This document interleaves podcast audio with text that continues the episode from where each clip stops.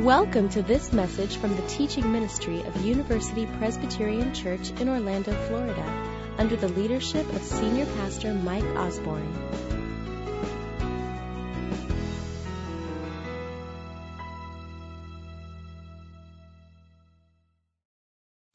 Good morning. He is risen.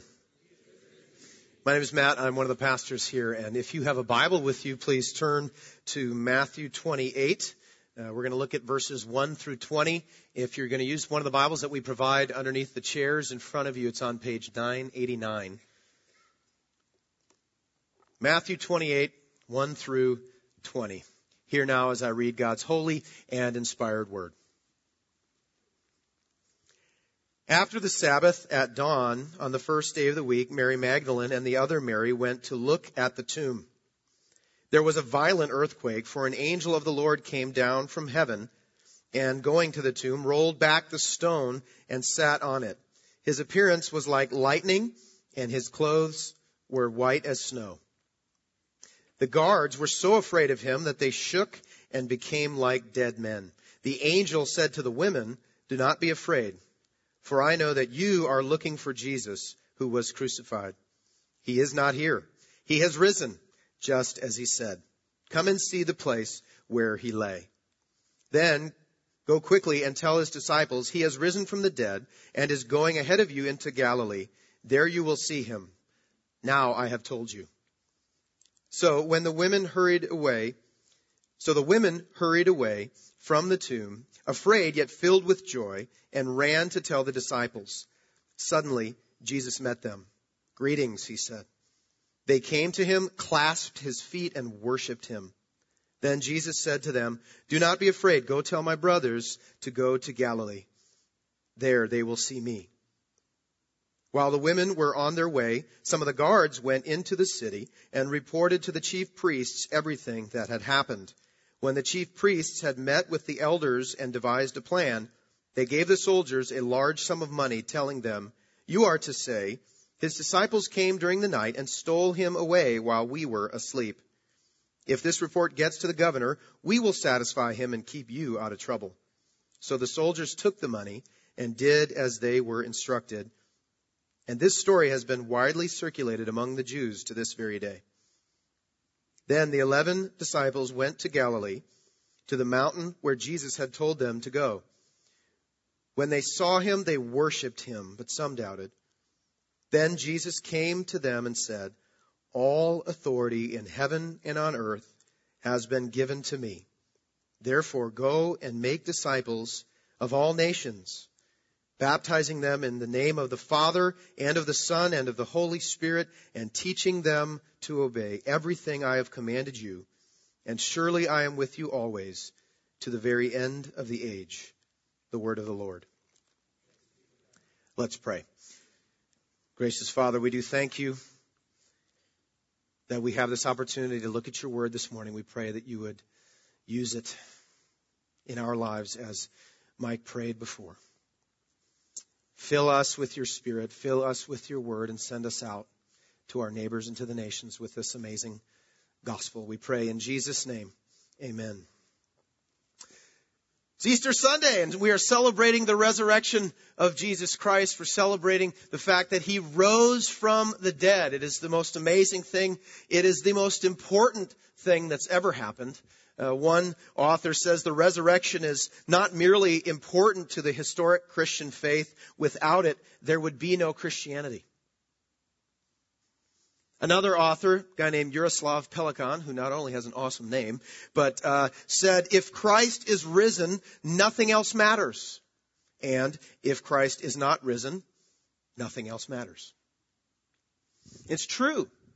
The resurrection of Jesus Christ is the most important thing to ever happen. And what we want to see today, what we want to realize today from the Word of God, is that the resurrection of Jesus Christ makes him worthy of true worship. And when I say worship, I don't just mean coming on a Sunday morning and singing songs, which we call corporate worship and listening to preaching. That, uh, obviously, he's worthy of that, but I mean worship in the full biblical sense of the word. When they use the word worship in the scriptures, they would say, what God do you worship? And basically they were saying, what God are you trusting in? What God are you loving? What God do you serve? What God do you obey?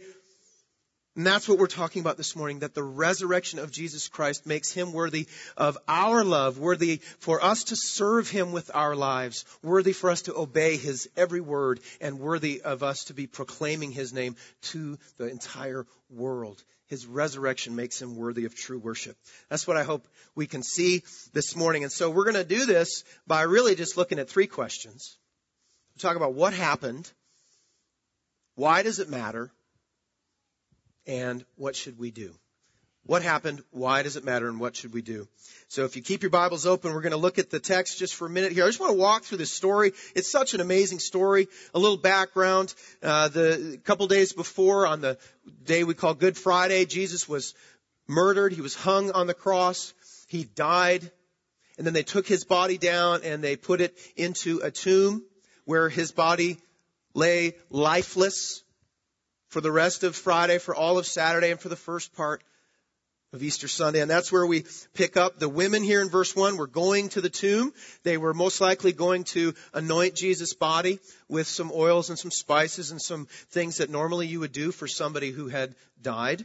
But what happens, there's this amazing earthquake. Now, whether the earthquake was happened when they were there or when they're on their way, we're not sure about that, but the earth shook.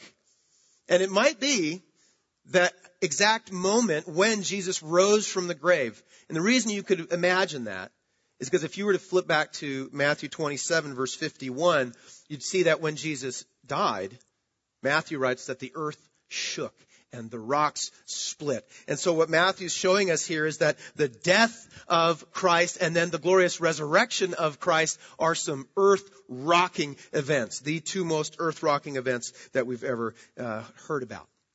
And so then this angel appears. Oh, can you, can you imagine that? Seeing this angel, they said it looked like lightning, just gleaming white. Nothing we've ever seen on TV could ever come close to giving us a picture of what this was really like. I mean, it was unreal, and his clothes were white as snow. And so the guards they were paralyzed with fear. I mean, you can imagine you're looking at something like you've never seen before. They're just laying there, probably shaking, and they can't move. They were maybe even trying to move. It says they were laying there like dead men. Oh man, it's amazing. So then the angel says, look at this, to the women, not to the guards. He says, to the women, do not be afraid. I know you're looking for Jesus. As if to say to the guards, yeah, you guys are in big trouble. You lay there and you be paralyzed. Okay? But to the women, he says, do not be afraid. And he says this incredible line. Look at this, verse 6. He is not here. He has risen, just as he said. So he sends them off to tell the disciples. They're mixed with this. Uh, they have this mixture of of incredible fear and incredible joy at the same time. You know, probably like if you're going skydiving, you're like, I'm so excited and I'm scared to death. And so you know they're experiencing this amazing emotion and they're running aw- running away to tell the disciples. And if they're not overwhelmed enough, Jesus appears to them the risen Christ. He appears to them. He says, Greetings. They know nothing other than to fall down and worship him. And look at that. Look at verse 9. It says that they clasped his feet. And what that is showing us, Matthew is teaching us here that they grabbed a hold of his physical body. His body came back to life. It's not as if Jesus died and then his spirit lives on. No. This was a real resurrection. His dead body became alive again. We see that because they were able to clasp his feet. Uh, John recounts this in his gospel, chapter 20, verse 20, which I have on the sc- screen. says Jesus showed them his hands and his feet. Luke 24, 39. Look at this. It says, Jesus said to them, look at my hands and my feet. It is I myself. Touch me and see. A ghost does not have flesh and bones as you see that I have. I mean, this is the real deal. Jesus' dead body is now back to life, fully alive. Verse 10, he says that the disciples are his brothers. We could preach a year long sermon on what that means, uh, sermon series. And then I love this. Look at the contrast between 11 through 15 and then 16 through 20. In 11 through 15, you have Jesus' enemies uh, devising a plan to spread lies about Jesus and Matthew puts that right next to verses 16 through 20, which are where Jesus appears to his disciples and equips them, tells them he's got all the authority and sends them out to make disciples, or in other words, to proclaim the truth. So it's just a phenomenal story. It's absolutely powerful. And it tells us, we see in this eyewitness account from Matthew, as we see in other gospels, that Jesus physically, fully rose from the dead. He was dead and then he was fully alive. And there's a whole lot of reasons. We could spend a lot of time looking at all the reasons why we would believe that Jesus did indeed rise from the dead. One example, if you think about the story that the uh, elders and chief priests came up, that the, that the disciples came and stole the body, think about the uh, extreme unlikelihood that they would go ahead and steal the body and hide it somewhere and then go off into the world proclaiming that he had risen from the dead, even though doing that was going to bring persecution upon them, torture upon them, death on them. The fact that they went out and proclaimed the gospel to the world just shows that it's true because nobody would do that for a lie. So that's another, that's a reason that we can believe that it's true. Another reason, if you look at 1 Corinthians uh, 15, Paul says that there was one point that Jesus appeared to 500 people. Let me read this to you. I'll start in verse 3. I've just got six on the screen. Paul says, For what I received I passed on to you as of first importance, that Christ died for our sins according to the Scriptures, that he was buried, that he was raised on the third day according to the Scriptures, and that he appeared to Cephas, that's Peter, and then to the twelve, and then here you go. After that, he appeared to more than 500 of the brothers and sisters at the same time most of whom are still living. Now, Paul wrote this letter a couple decades after Christ rose from the dead. But in saying that, he's saying, listen, there was 500 people in the place and they saw Jesus. So if you want to hear about that, some of them are still alive. A lot of them are still alive. Go ask them. Now, they're not alive today, obviously, but at the time they were still alive. And so basically Paul's challenge here was that people would go and ask and see if it was true. And we don't have historical evidence saying that it's not. Nobody wrote letters saying, no, what Paul said isn't true. We couldn't find anybody who saw the risen Christ. So historically speaking, there's just far more evidence that Jesus did indeed rise from the dead. Here's another thing. And this one is, uh, it's just shocking. Uh, Jesus was a in one sense, he was what we could call a messianic movement leader. Uh, let me explain what I mean. The, in the Old Testament, it talks about why the world is such a messed up place, why the world is filled with sin and misery, why human beings can't seem to treat each other right. And the Old Testament tells us it's because Adam and Eve, the first people, they sinned, they brought sin and misery into the world, and therefore all of the human race, we just have a problem getting along. We fight against each other because we're fighting against God. I don't know if you've seen the movie Argo. Hannah, that's my wife. We watched uh, the movie Argo on Friday night, and uh, the whole it's an amazing movie.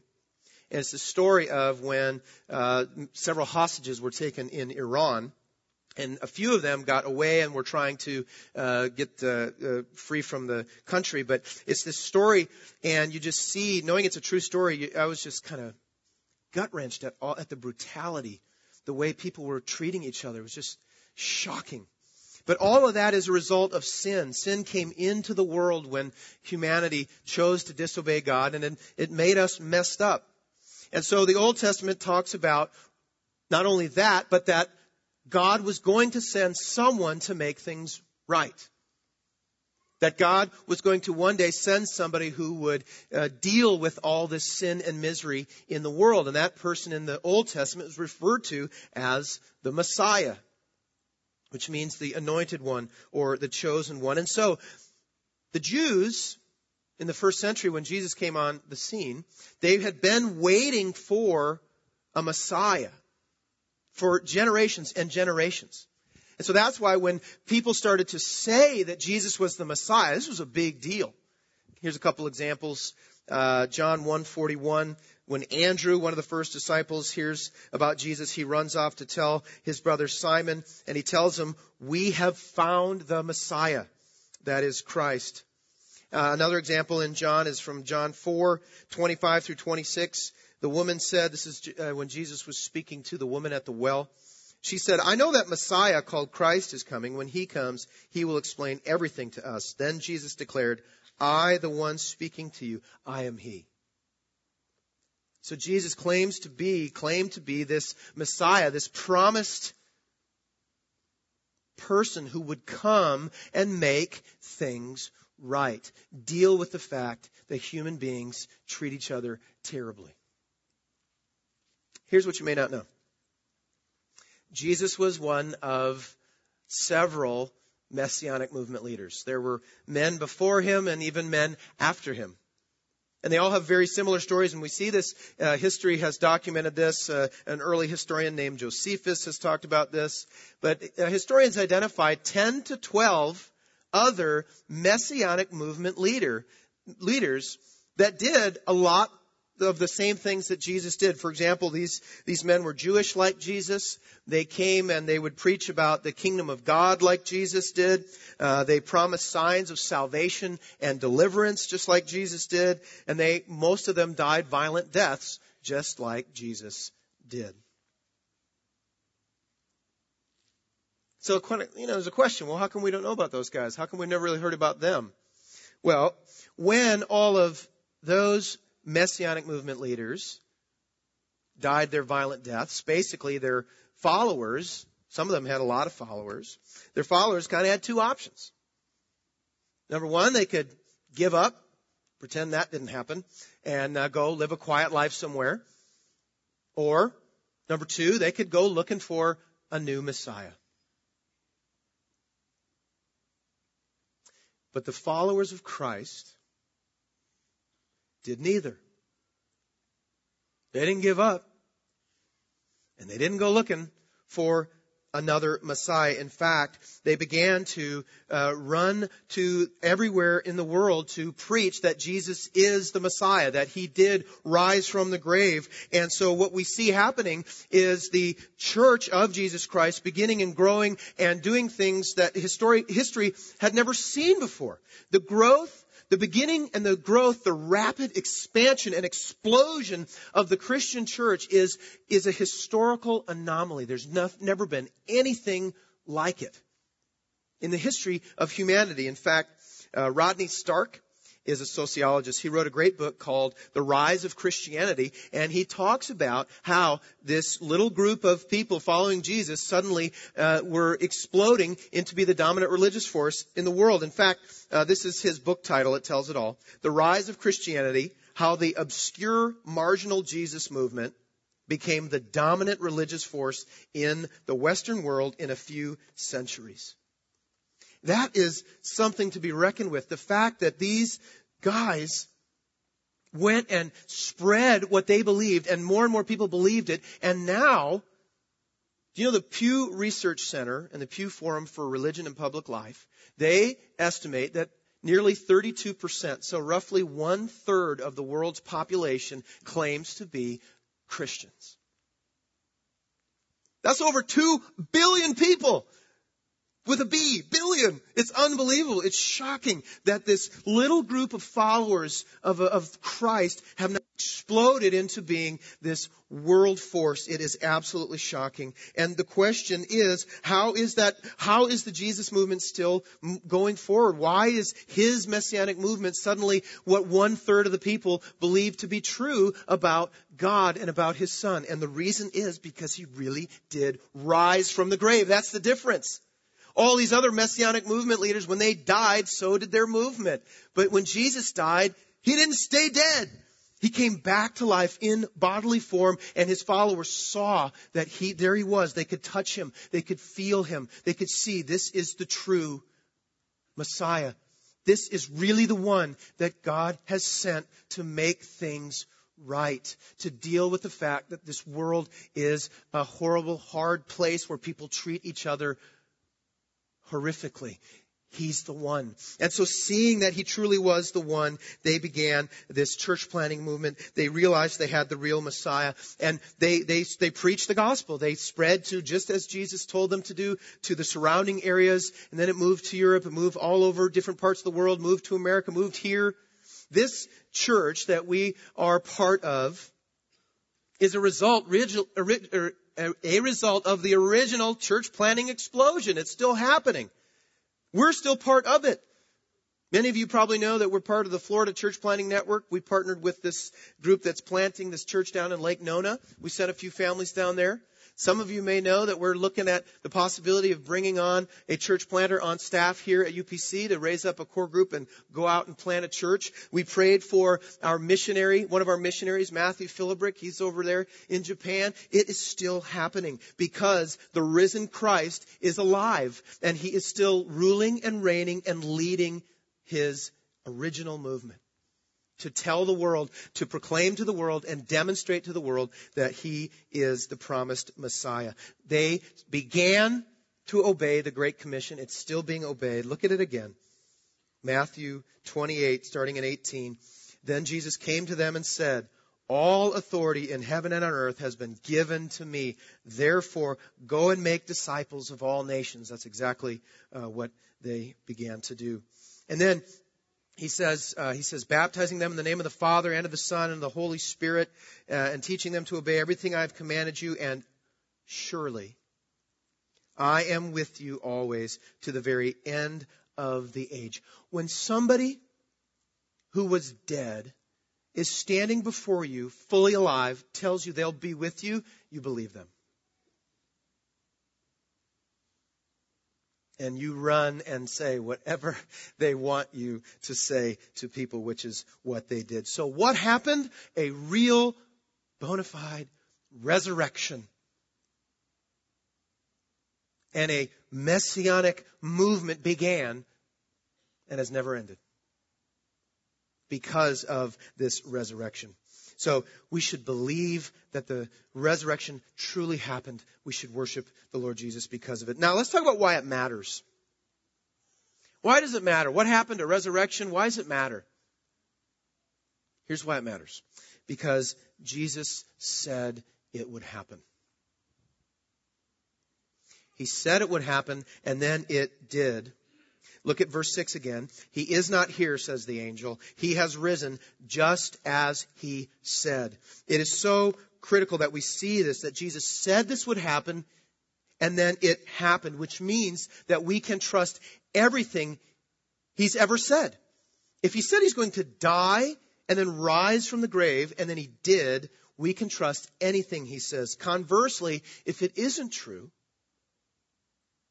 if he didn't rise from the grave like he said he would, then why would we believe anything he said? I mean, if somebody tells you something and they say something's going to happen, then it doesn't happen. You usually don't go ahead and say, well, what else would you like to tell me? I'll believe that. But he said it would happen. Now, if, if, if it didn't happen, then actually Paul says, the apostle Paul says that we're wasting our time.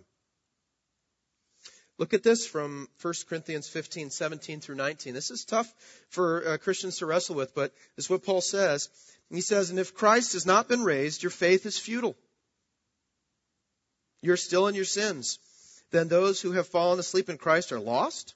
If only for this life we have hope in Christ, we are of all people most to be pitied. That's the Word of God. We got to own that.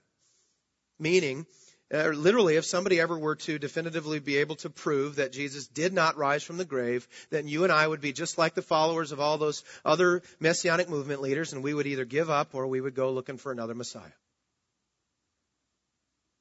That's not going to happen because he really did rise from the grave. Therefore, in, in the same way that if, if he said something and it didn't happen, then everything else he said doesn't really matter. If he said it was going to happen and then it did, then everything he said is of extreme value. Everything he said.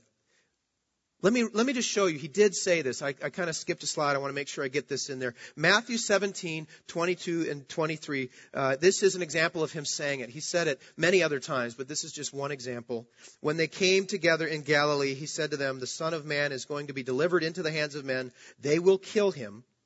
And on the third day, he will be raised to life. So there's an example of him saying it. So now, if he said it and it happened, we can trust everything he said. And that is absolutely life changing news.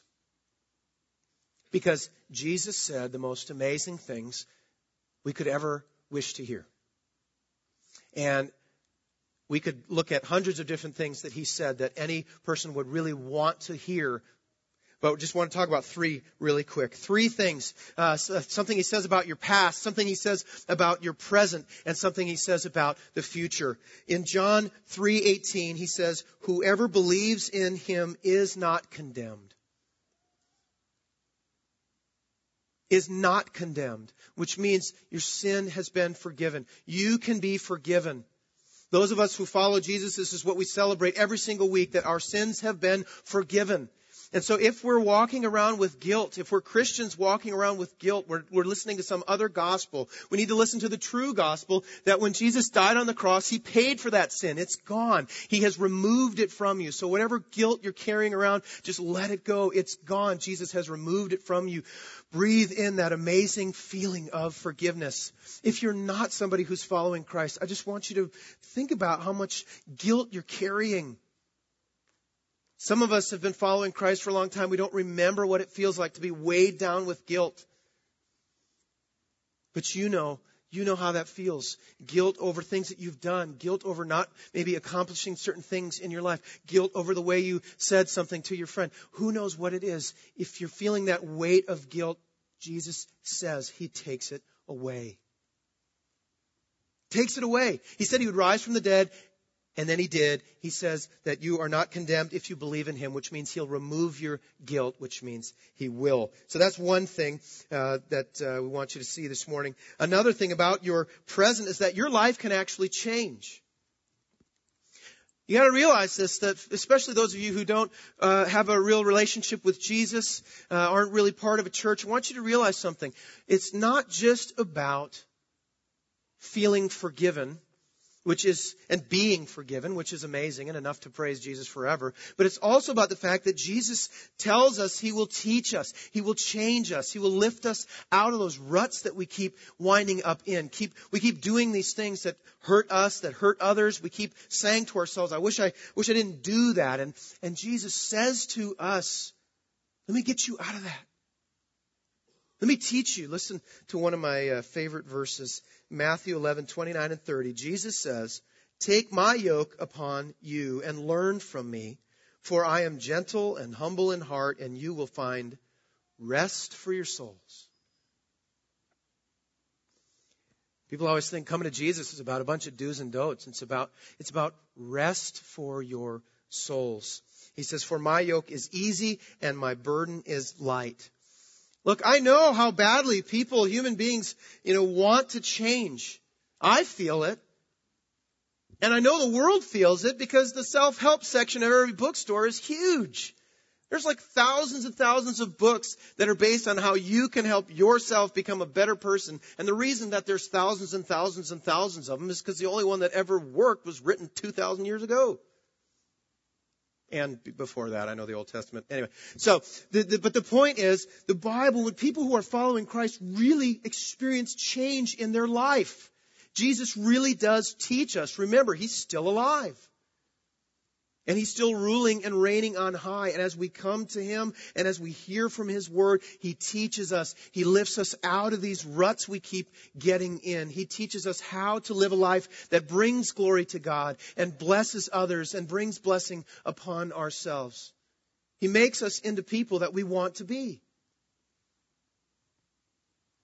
So it's not just about being forgiven, it's also about uh, being having your life changed. And then third, another thing he said is that you too will rise again, just like him. Made like him, like him we rise. Ours the cross, the grave, the skies. Hallelujah. Listen to his words in John 6, 39 and 40. And this is the will of him who sent me, that I shall lose none of all those he has given me, but raise them up at the last day. For my Father's will is that everyone who looks to the Son and believes in him shall have eternal life, and I will raise them up at the last day. So it's about your future. It's about knowing that one day you're going to die. You already know that. It's still 100% of people die. That's still the, the statistic. But after that, what this is saying, the person who died yet came back to life fully says to you and I, if we follow him, if we believe he is who he says he was, who he says he is, that you too, you and I will, will rise just like him. We will be, our bodies will be back and what's amazing is it's glorified, perfect bodies that work wonderfully and perfectly. No surgery ever needed ever again. No sickness. In fact, the book of Revelation describes uh, where we'll be delivered to, the new heavens and the new earth, talking about a place where there's no more death, no more crying, no more mourning, no more pain. In other words, it's a, it's a new place where the, the, it's a new world that has not been ravaged by sin. It's a new place where nobody will ever harm you or hurt you or stab you in the back or say something about you that cuts you to the core. Nobody will be tortured. There'll be no hostages. The same person who said he would die and then three days later rise from the dead and then did, tells us that we can be forgiven, that our life really can change, and that we can rest assured knowing that we too will rise again after we die. So, so we've talked about what happened, that there really was a resurrection. And we've talked about why it matters because if he said something and it happened, then we can believe everything he says, and he says amazing things. So, third, what should we do? And the answer is worship. Worship the risen Christ. Every one of us, let's fall and worship the risen Christ. Those of us who are believers, those of us who are regular members and attenders, uh, let's worship Him. Let's repent and believe. Let's examine ourselves this morning and really think about the ways that we haven't loved God with our whole hearts. We haven't loved our neighbors as ourselves. We haven't been on mission. And then we, and then we remember that all of those failures that we have are gone. Jesus has lifted them from us, which gives us this power and this excitement to go out and to make disciples. So let's worship Him this morning. When we sing in a bit, let us sing with everything we've got. And John Piper has got it right. He says worship is the fuel for mission. So let's really let Him have it when we are singing and worshiping. And let's worship Him with our whole lives. Let's realize that we are prone to wander. Lord, we feel it. And let's come back. Let Him seal our heart for the courts above. If you are not a believer, if you don't have a church home, if you're here today because it's Easter Sunday, I want you to uh, just hear me. Well, actually, I don't want you to hear me. I want you to hear the Lord. And I want to ask you three questions. Whatever your objections are to Christianity, just put them on the shelf for a minute and just think about this. Do you want to feel, do you want to be guilt free? Do you want to know what that feels like for that, those, that weight to be lifted from your shoulders and never come back, at least not for very long? Do you want that? Is that something that would interest you? Uh, second question is, uh, do you do you want to uh, have a life that is being changed regularly, and uh, do you want to continue to grow and become a person that you really uh, prefer to be? And third, do you want that assurance, knowing that when you die, you know that one day you will rise again? If any of these things, if any of these things tug at your heart, I just plead with you. Learn from him. Turn to him. Receive him. Receive what he's done on the cross, in the tomb, in the resurrection and through his ascension. Receive the Lord Jesus Christ. And I want to challenge you. Here's the challenge. Ready? Uh, our regular members and tenders, you'll, you'll be here for anywhere for this. Uh, you'll be here anyway. But those of you who don't normally come here, if you're local, I just want to challenge you. We're starting a new sermon series next week on Paul's letter to the Galatians. We're going to really dig into the gospel and see how it just sets us free. Uh, it's, it's going to be called Astonished uh, because as we look at what we see in the book of Galatians, we're just going to be astonished. And I want to challenge you, particularly those of you who don't normally attend a church, but you live nearby. Would you come back? Would you commit to at least coming to maybe the first four weeks? It's going to be a 12 or 13 week series, but uh, why don't you make the commitment to at least coming and investigating what we're going to be talking about? All you got to do is listen. I want to put that challenge out there to you. So what happened? A resurrection. Why does it matter? Because Jesus said it was ha- it would happen, and then it did, which means we can believe every word that He said, every word that's in the Scriptures. And so, what should we do? We should worship, worship, worship, worship the risen Christ, which is what we'll do now. Let us pray. Father in heaven,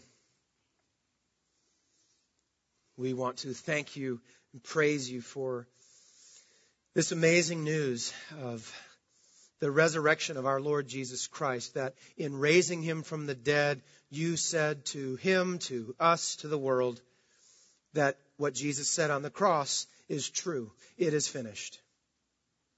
Our sins have been paid for.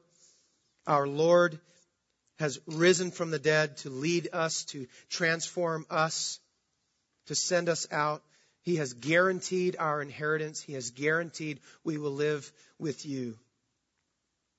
Father, I plead for those uh, who do not know you in this room. I plead that you will draw them to yourself, draw them to your Son. Let no one caught in sin remain inside the lie of inward shame, but fix their eyes upon the cross and run to him who showed great love and bled for us. Lord Jesus, freely you bled for us. And so we worship you we worship you. Today, give us grace and your Holy Spirit so that we may worship you every day. In Jesus' name, amen. We at University Presbyterian Church thank you for listening to this message. Our mission is to help people know God, grow together, and serve others. To learn more about the church or how to have a vital relationship with God, visit our website at www.upc-orlando.com or call our offices at 407 384 3300.